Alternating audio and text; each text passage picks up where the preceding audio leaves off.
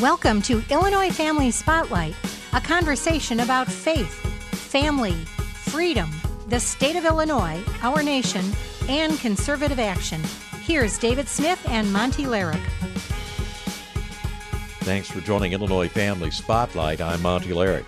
On February 16th, the Joint Committee on Administrative Rules, JCAR, of the Illinois General Assembly will decide whether to ratify the culturally responsive teaching and leading standards.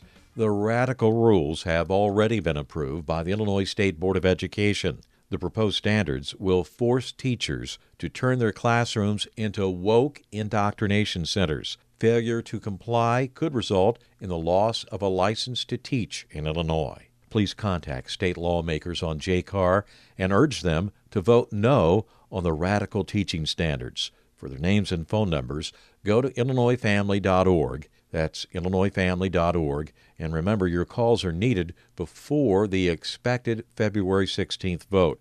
If approved, the standards will put critical race theory into classrooms. Here to weigh in is Dr. Eric Wallace, the founder of the Freedoms Journal Institute. He's a conservative who's appearing on the April 6th Rich Township consolidated election ballot? Well, my first concern, and they don't really come out and say that it's going to be, you know, the whole woke piece, but it's written so vaguely, it's not specific in what it's actually asking you to do. They're basically saying, you know, talking about, you know, affirming people's backgrounds and their identities and all that. And it's one thing to say you need to respect other people's background. Even if somebody comes in who's transgender, you want to respect the fact that that's how they identify themselves. I can't say every Christian would be able to affirm that and say, yeah, that's that's really good that you came out like that. The dialogue about whether that's real or not has to take place outside the classroom, but within the classroom, we respect where people are coming from. Okay, so that mean, doesn't mean I have to affirm it, but there are other things that they're asking teachers to do, and it's not specific, and you don't know whether you're actually living up to the standard or not. And so, how are they going to judge it until they become really specific about what they're asking about? Whole idea about being an activist. Um, why are we asking young people to be activists and for teachers to be involved in their activism in some kind of way? That's bringing politics into the classroom. And I think most people would prefer, especially when you're talking about K through 12. I can understand maybe if you're in college and you're talking about some of that. But in K through 12, I think a lot of the stuff that they discuss here is, is really too advanced for what they're talking about in grade school. And they're not focusing on what kids need to learn schools are already failing. Kids aren't getting the math they need, the science they need, etc. Exactly. So instead of teaching them how to read, write, you know, what's it, reading, writing, arithmetic, they want to talk about and bring in other stuff. Uh, and I understand how you can make arithmetic a little more culturally sensitive or, or more exciting, you know, instead of just talking about how fast the train is moving from this spot to that spot. Maybe bring in a, something having to do with football or basketball. You know, what kind of art needs to be on that, or or something interesting like that for those who are interested in sports. You can bring in some other examples, but we need to be focusing on, like you said, on critical thinking. How about that? How about how to how to use our minds and, and critically think through certain problems? How to read, get them reading at levels. You know, starting to read them sooner reading maybe different perspectives in different books. But that also means bringing in conservative ideas as well. If you're gonna if you're gonna go there, then let's go there and have them read some of Thomas Sowell and uh, and some conservative thinkers, especially in high school. They're not going to do that in fifth grade and stuff, but you know, in high school, let's read some of these other these, these other folks. That's not going to happen. No, no. it's not because that's not what they're talking about doing. They're trying to make uh, indoctrinate our kids to think a particular way it's going to cause more Christians and conservatives to pull their kids out of school and either homeschool them, send them to a Christian school, or look for a charter school that doesn't have this kind of mandate. And it's going to hurt the public schools ultimately. Ultimately, because they're not focusing, what really hurts is that they're not focusing on things they need to be focusing on, really. They're not focusing on reading, on the arithmetic. Uh, we already know that a lot of the schools aren't living up to the standard. Kids aren't aren't living up to standard tests, aren't doing well. And we need to focus on that. We don't need to focus on something else. One of the other problems I have with it, they act as though there's no such thing as objective truth. Everything is subjective. People say today, it's your truth or it's my truth. As there isn't any standard of truth, what is truth? Okay, so we can we can make it up as we go. Which means why in the world do we have education in the first place if there's no objective truth? If you can just make it up as you go. If two plus two isn't really four, but it could be five if you want it to be five today. It could be six. You know, just like you know, you could be a male today or female tomorrow. There's no objective truth, and it's this same kind of thread that's running through everything that we just reject truth altogether, and it's whatever you want it to be. And the long term implications of this kind of instruction. We're going to teach you about these so called progressive points of view. Mm-hmm. And then we want you to act on them. Right. We're going to be creating a new generation of Marxist. Well, I think that's what their hope is. Hopefully, we'll get parents to push back. Hopefully, we'll get other people to, to reach out to JCAR and call and say, hey, we don't want this. We don't want this amendment. Hopefully, folks in the General Assembly will stand up as well because education starts in the home. We believe that parents should have a right to educate their kids anywhere they see fit. Send them to whatever school they want to send them to. Since education starts in the home, it's the parents' prerogative, which actually means they need to stand up and speak about how they want their kids to be educated. This is going to take some stuff away from families and what families actually is going to be diametrically opposed to those folks who are generally conservative and those who have Christian values. Those values, are, because we can't supposedly can't talk about religion in, in uh, public schools. Whose value system are they going to be using? Who do you say? What do I say? Well, they're going to be obviously they're going to be using the, the value system of, of uh, critical race theory and the woke folks and, and those who think that the LGBT community is okay and that you can decide what gender you are. May even talk about what hundred different genders. You know, they're changing all the time. So there's no objective truth. It's all subjective to your experience. The way this amendment is written, it, it doesn't specifically say critical race theory. No, no. But it's there. I mean, it's it's very vague, and I'm and they probably did that on purpose. Because if you said critical race theory, then every a lot more people would probably be up in arms. But it doesn't actually say that, though the initials are there, CRT. so you mentioned that parents who are concerned about this better contact the JCAR committee. Right. They can go to our website to get connected. What else can parents do? Christians, how should they be responding to this in even a bigger way? Well, there's a number of things they can do. It's too late this term, but always run for school board. We need people on school boards who are Christian, who have biblical worldviews, who can shape what happens in the, in the schools. I mean, we complain about our property taxes, but a lot of that comes through the school board. I mean, that's where a lot of that money goes. They can run for office themselves, run for state state senate, and run for the House.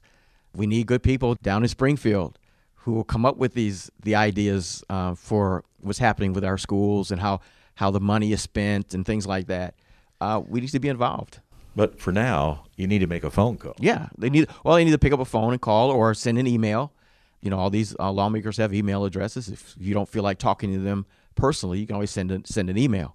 Let's just assume that this is going to pass, and public schools, classrooms will be inundated with this woke indoctrination. Well, if you can't take your kids out of the public schools, if you can't uh, homeschool, how do Christian leaders respond?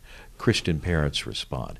Make sure you teach your kids some biblical absolutes and what the Bible has to say about certain things. And uh, and as you were speaking, I was I had an idea that you need to stay on top of what your kids are learning. So if they're teaching something that you diametrically oppose, equip your your son or your daughter to be able to defend their point of view. And that should come from the house, from your home. It should also come from your church uh, to help these kids be able to stand their ground when their faith is attacked or when they're being taught something that they that their parents and their pastors would clearly disagree with. So that there is another point of view that is brought up and according to this, they're supposed to respect those points of view, actually. So, so let's hold their feet to the fire. If they're going to say you need to be able to respect or affirm, actually, their, their, their term is affirming, you know, their, their culture and their background, let's make sure that they do it then. Let's not have it just put in words. If you're going to affirm the far left person and their ideology, you have to also affirm the, those who are on the right, those who are, who are faith based as well. This is Illinois Family Spotlight. Our conversation with Dr. Eric Wallace continues after this.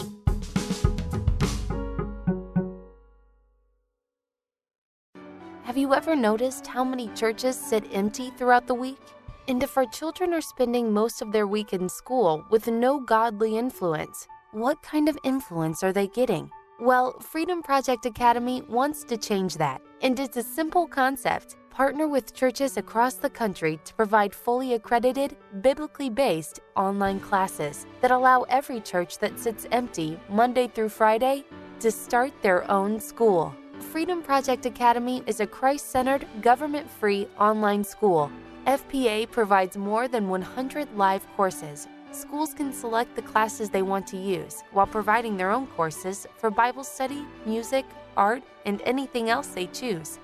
So here is the real question How big is your God? Let's fill up our churches all week long. Visit Freedom Project Academy because together we can faithfully educate America.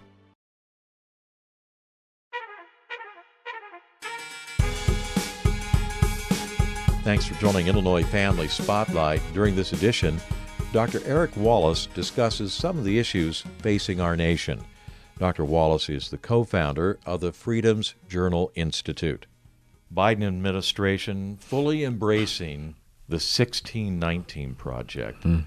Out the door is the 1776 project. Your thoughts? Yeah, the 1776 commission uh, was let go. Look, I 1619 project had actually been debunked. Um, there have been a number of, of historians who have come forward and said this is not this is not correct. United States didn't start in 1619. Okay, we were British colonies then. The United States actually doesn't start until we fight against the British and we win our freedom. And then it was until 1787, 1787, I think, when the Constitution was ratified. So, you know, somewhere between 1776 and 1787 is the birth of the United States. You can't start in 1619. And even if you did, there's still a debate about when slavery actually came to the came to our shores. Many believe that in 1619, uh, the first blacks who came over in, in boats were actually indentured servants. They weren't slaves, and that some of them ended up buying buying their freedom, which is what happens with indentured servants. You you work for a certain period of time to work off your debt, and then you're free. Even whites were indentured servants. Yes, exactly. Exactly. Well, even white people were slaves. So, so we we can't pretend. And that's the other thing. People act as like the only the only people that were ever slaves were black Africans, and that's not true at all. Uh, white people were slaves long before Africans were slaves. What would one of the things that Thomas Sowell talks about in, when he talks about slavery, he looks at slavery all over the all over the globe. It's been all over the globe in every in every continent, right? What used to happen was you just enslaved the person who lived next door. You didn't enslave your neighbor. You go over and you fight them, you beat them, and then they'd become your slave, right? right. And then somebody else would come up and fight you and beat you, and you'd become their slave. Uh, it only happened that we started transporting slaves across oceans because we had the ability to do so. We had the ships to be able to take people across the oceans, and the people we tried to enslave, such as the Native Americans and others, actually they died because of the smallpox and some of the other things that were going on and so they didn't have the workforce. And I don't think they had enough indentured servants to do what they wanted to do. So they started buying slaves, and they bought slaves from black Africans in Africa. So, you know, the 1619 Project, it's a political. What's the danger of that? Is it just something that's just going to create more division and more racism? It creates more racism. It tries to legitimize certain lies that aren't the truth again, it goes back to is there objective truth or not?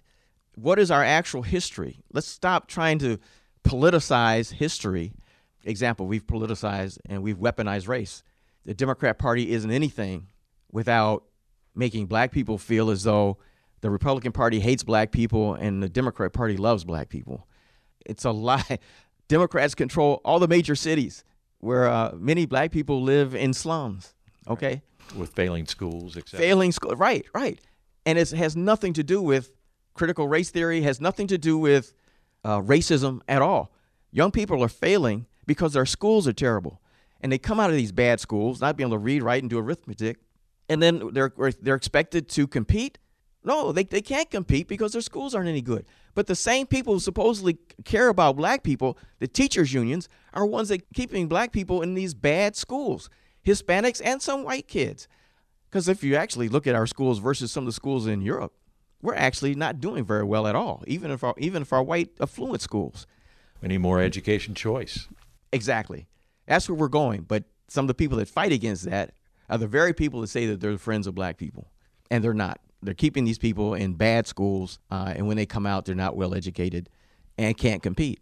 But parents have few education choices in many black communities. Even if they had the money, the wherewithal to send their kids to Christian schools, there's no Christian school in their neighborhoods. I think that's only because it it's, it's been limited. Charter schools, if there was school choice, if it was real school choice where the money followed the child, you'd automatically see a number of different schools open up. Well, how we get that to happen? State legislature.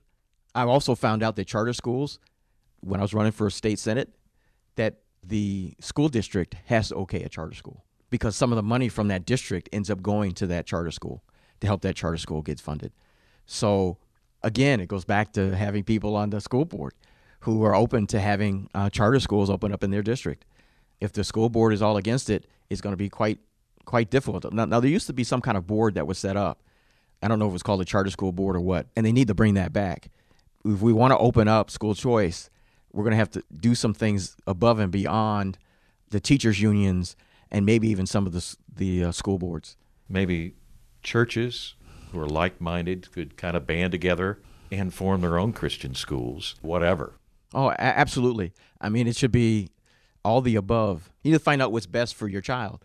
Some kids will learn better at home, sitting in front of a computer and and going through the various things, taking tests on the computer. Other kids want need other kids around them. So you know, going to Christian schools or charter schools, you know, works better for them. But again, it comes back to the the adults, the parents figuring out what works best for their child. Not everybody is the same. We and we we talk about disparities and stuff. Of course, there are disparities because God has made us different. We're all different. Certain things that motivate one kid won't motivate the other one. So there's different things that motivate us and get our motors running. And so we need to find out what that is for your child and then plug your child into that kind of school. Former President Donald Trump made pretty big inroads with African American voters. What do Republicans need to do right now to make sure they hold on to that African American vote and build upon it? Well, I think um, to be specific, he actually made some good inroads in the black with black males this election cycle. We just need to do a better job in trying to reach out and talk to people who are from different cultures, a little different background. We, we got to stop acting as though we don't care. I think sometimes conservatives are somewhat indifferent about some of our differences, except when you talk about you know reaching out to Latinos. I mean, it's like okay, yeah, we need to reach out to Latino voter. But when it comes about talking to, to black voters, I think some people have just just given up and decided, well, they're never going to come our way. Well, black voters didn't start voting Democrat right away. It took some time before the majority of black people started moving to the Democrat Party. But that's because Democrats reached out to black voters back in the 30s. And so more black people started to run in the, the Democrat Party um, and kind of left the Republican Party. And there are certain things that took place that helped push that along. We got to take a long view because what's happening, and, and I read an article, and I can't remember the name of the article, but it talked about how much money that Democrats, that progressives are spending and giving to nonprofit organizations to go out and get involved in the black community, get young black kids register to vote, get them the information that they need. We need to be doing the exact same thing. Especially here in Illinois. Especially in Illinois. Right now, a lot of the stuff that Biden is doing, all these executive orders, a lot of them have to do with what they call social justice stuff. I don't believe in social justice, right. but because all justice is social. You don't need a, an adjective in front of it to say it's social justice. But there's social justice issues. And, you know, this whole thing about no cash bail and stuff. A lot of this is because they feel like there's an overrepresentation of black people in the criminal justice system. Well, that's not necessarily the way to do it, is to let everybody out of jail. The way to do it is to how do we keep black people from getting involved in the social in, in the criminal justice system? What do we do about that? How do we get them better education? I mean, it, it's all tied together. These aren't separate compartments. Strong families, strong education, opportunities for entrepreneurship, all these things. Well, you kind of brought up the uh, crime bill that's now on the governor's yes. desk. No cash bail for felons, so they could be walking the streets, and all these protocols for police officers. And, you know, maybe some of those are good. What are your concerns? Well, my, my concerns off the top is that we're not doing any real, in real investigation about whether this stuff works or doesn't work. We're not looking at whether chokeholds are bad or not. We're, it was just an overreaction to what happened with George Floyd, and that wasn't even a chokehold, knee on his back. But you know, it's a terrible tragedy that this guy ended up dying. because of that. And so when we take that, we hype it, and then we try to say, well, we need to get rid of chokeholds. Well, I don't know how else you try and and I, I should say I was I'm a former police officer. So I don't know how you try to control people or if you're in a fight with somebody, how you not get somebody in a headlock. I mean, I don't I don't understand how you do that. So if you're on the ground and trying to, you know, wrestling with somebody, eventually you're going to put your arm around their neck and try to try to subdue them. I think there's a lot of knee-jerk reactions to stuff that we just need to sit down and, and, and look at. I don't have a problem with looking at our criminal justice system to see where there's some problems because anything that people put together, there's always going to be some problem with it. And we should always be looking at everything actually and how do we improve? How do we improve things? Our criminal justice system probably needs to be improved. And there may be some problems with cash bail. But how do we improve that instead of just getting rid of it altogether? How do we make it more equitable uh, when you're doing cash bail? And let's figure out how maybe we do the bail system a little, a little different, a little better, instead of just you know allowing people who have committed felonies to go back out and commit another felony. One of my concerns would be that police officers will be so uptight about making an arrest that they won't make arrest, and that will just lead to more crime. Yeah, the person they arrested today, you know, this morning will be out, you know, this afternoon, right? So, and they're worried about they'll become the criminal under these protocols, the police officers. Right, right. I think uh, cooler minds need to prevail and we need to take some time to actually okay let's take a look at this. And again a lot of this is being pushed by the whole thought of you know disproportionality. Well there's disproportionality in everything. Because it's 19% of the population is african american excuse me 13% it doesn't mean that every place you look should be 13% representation. It's just not possible. It's nowhere else so why do we expect why do we expect it there we look at the nba the nba is like 80% black I don't see anybody complaining that we got too many black people playing basketball. I had noticed. yeah, but they are complaining that we don't have enough coaches, don't have enough black coaches, we don't have black owners. Yeah. And I'm like, give us a break. Okay, we just got to the point where we're pretty much dominating the NBA. You know, and there have been black coaches. Coaches come and they go. NFL. Same thing in NFL. We've had black coaches in the past. Lovie Smith, uh, Art Shell. Um, I mean, there's been plenty. Tony Dungy, yeah. Yeah, they just and those have re- guys have retired or have been, you know, uh, Lovie Smith was kind of pushed out. I thought the Bears should have kept him, but anyway, that's a whole nother segment. and so they use disproportionality and the, the, social justice stuff. But yeah, so people complain about stuff they really shouldn't be complaining about. And like you said, NFL is predominantly, I think it's 70% black. So do we have affirmative action programs for white people to get back into the, the NFL? Because it's overrepresented. We don't complain about that. We want to complain when there's underrepresentation. But underrepresentation doesn't necessarily mean racism. Sometimes a culture pushes certain things. We have been overrepresented in the entertainment world for a long time, a long time with sports and music and other entertainment, movies now, but we don't hear people talking about that, do we? Probably in a lot of the building trades, African Americans, blacks are underrepresented. Some of it, again, some of it I go back and say it's culture. You can't say, unless you have some kind of you can point out some place where there's systemic racism, where they're actually trying to keep black people out of a particular trade. Well, I'm not saying that they're being kept out. It's that maybe the schools need to prepare kids for these high-paying jobs in the trades. Well, I would agree, and I think that's one of the things that we need to go back to is having trade schools where we teach people. And you know, uh, somebody had told me one of the reasons why that stopped is because this goes back to the unions. When you stop teaching it in high school, but allow the unions to teach it, everybody has to become join end up joining a union. Unions end up controlling it. If you do it in high school, you can become a plumber without having to join a union. You can become an electrician without having to join a union. But if the only place you can learn to trade is in a union setting, or go. unions come to your school and say, "Hey, we'll take you guys on and we'll teach you this trade," so you don't have to do it in schools anymore. Yeah. Um, it fixes the whole thing, and a lot of those unions don't come to black schools. A lot of talk about changing the face of the twenty dollar bill. Right. Uh, President Andrew Jackson is on there now, the founder of the Democratic Party, fellow who advocated for the expansion of slavery. He has ties to the uh, genocide committed against Native American Indians. And then there's the proposal to have Harriet Tubman mm-hmm. space on the $20 bill. She escaped slavery. She helped others escape from slavery. She's a hero. Right. What do you think? The question I would have is how do we decide who's going to be on it? Why um, Harriet Tubman? I understand that this kind of the last two years have kind of been the the years of the black female. One of my big hero heroes is Frederick Douglass. Sure. I'd love to see Frederick Douglass on a on a, on a bill, but I wouldn't be you know I wouldn't be opposed to. I guess my problem with it is that I don't hear Republicans pushing this idea. Here you have the founder of the Democratic Party who advocated for the expansion of slavery on that $20 bill, Right. and you're not taking advantage of the situation. So, so if we're going to have this conversation, to your point, um, Republicans should be leading this discussion and should be putting, offering other names that say, hey, there's a number of, of people that, you know, if we want to put somebody black on the on on a bill, here's some of the names I think we think we should consider. And yeah, Frederick Douglass right at the top, wouldn't you? Frederick Douglass, Harriet Tubman, you know, there are a number of, of others, the, the first blacks to, to serve in Congress. my- There's a my- number of them. I just feel like the Republicans must lead the way on this. I can't speak for for them, but I will try as best I can. I think some of them see this as part of the whole woke thing, and so they don't want to give into that.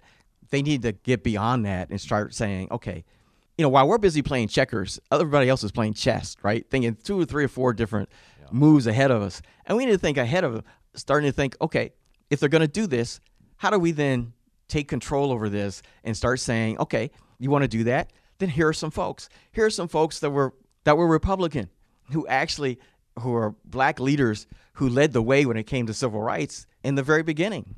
Freedom's Journal Institute. How do people connect? freedomsjournalinstitute.org. You go to our website right there, or if you want to, you can download our app. We have an app. I think we're only I have the app. only one of only black uh, conservative organization that has its own app. And if you get the app, all you have to do is go to your what your app store on your phone. So we're on Google, we're on iPhone, and we're on Amazon. The, the good thing about the uh, the app is that you have access to all the videos we've done, from Kingdoms in Conflict to the Rise Principles. Uh, all those things are on there. For, even going back to 2013, we did our first Black Conservative Summit. All those videos are there for you to watch. And you're running for township assessor in what, Rich Township?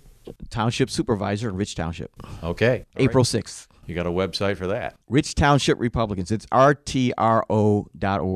rtro.org. Dr. Eric Wallace. Please support the work of the Freedom's Journal Institute. And remember to support the work of the Illinois Family Institute. All donations to IFI are tax deductible. Please contact state lawmakers who are members of JCAR and ask them to vote no on the radical, culturally responsive teaching and leading standards. Please do so before the expected February 16th vote. For names and phone numbers, go to IllinoisFamily.org. IllinoisFamily.org. Also, tell your family and friends about Illinois Family Spotlight. Until next time, stay healthy, stay active, and God bless. Thank you for listening to Illinois Family Spotlight. For more information, please visit us at ifiaction.org and look for us on Facebook and Twitter. If you would like to email us questions or comments, please do so at feedback at ifiaction.org. Until next time, stay engaged and keep your eyes on the prize.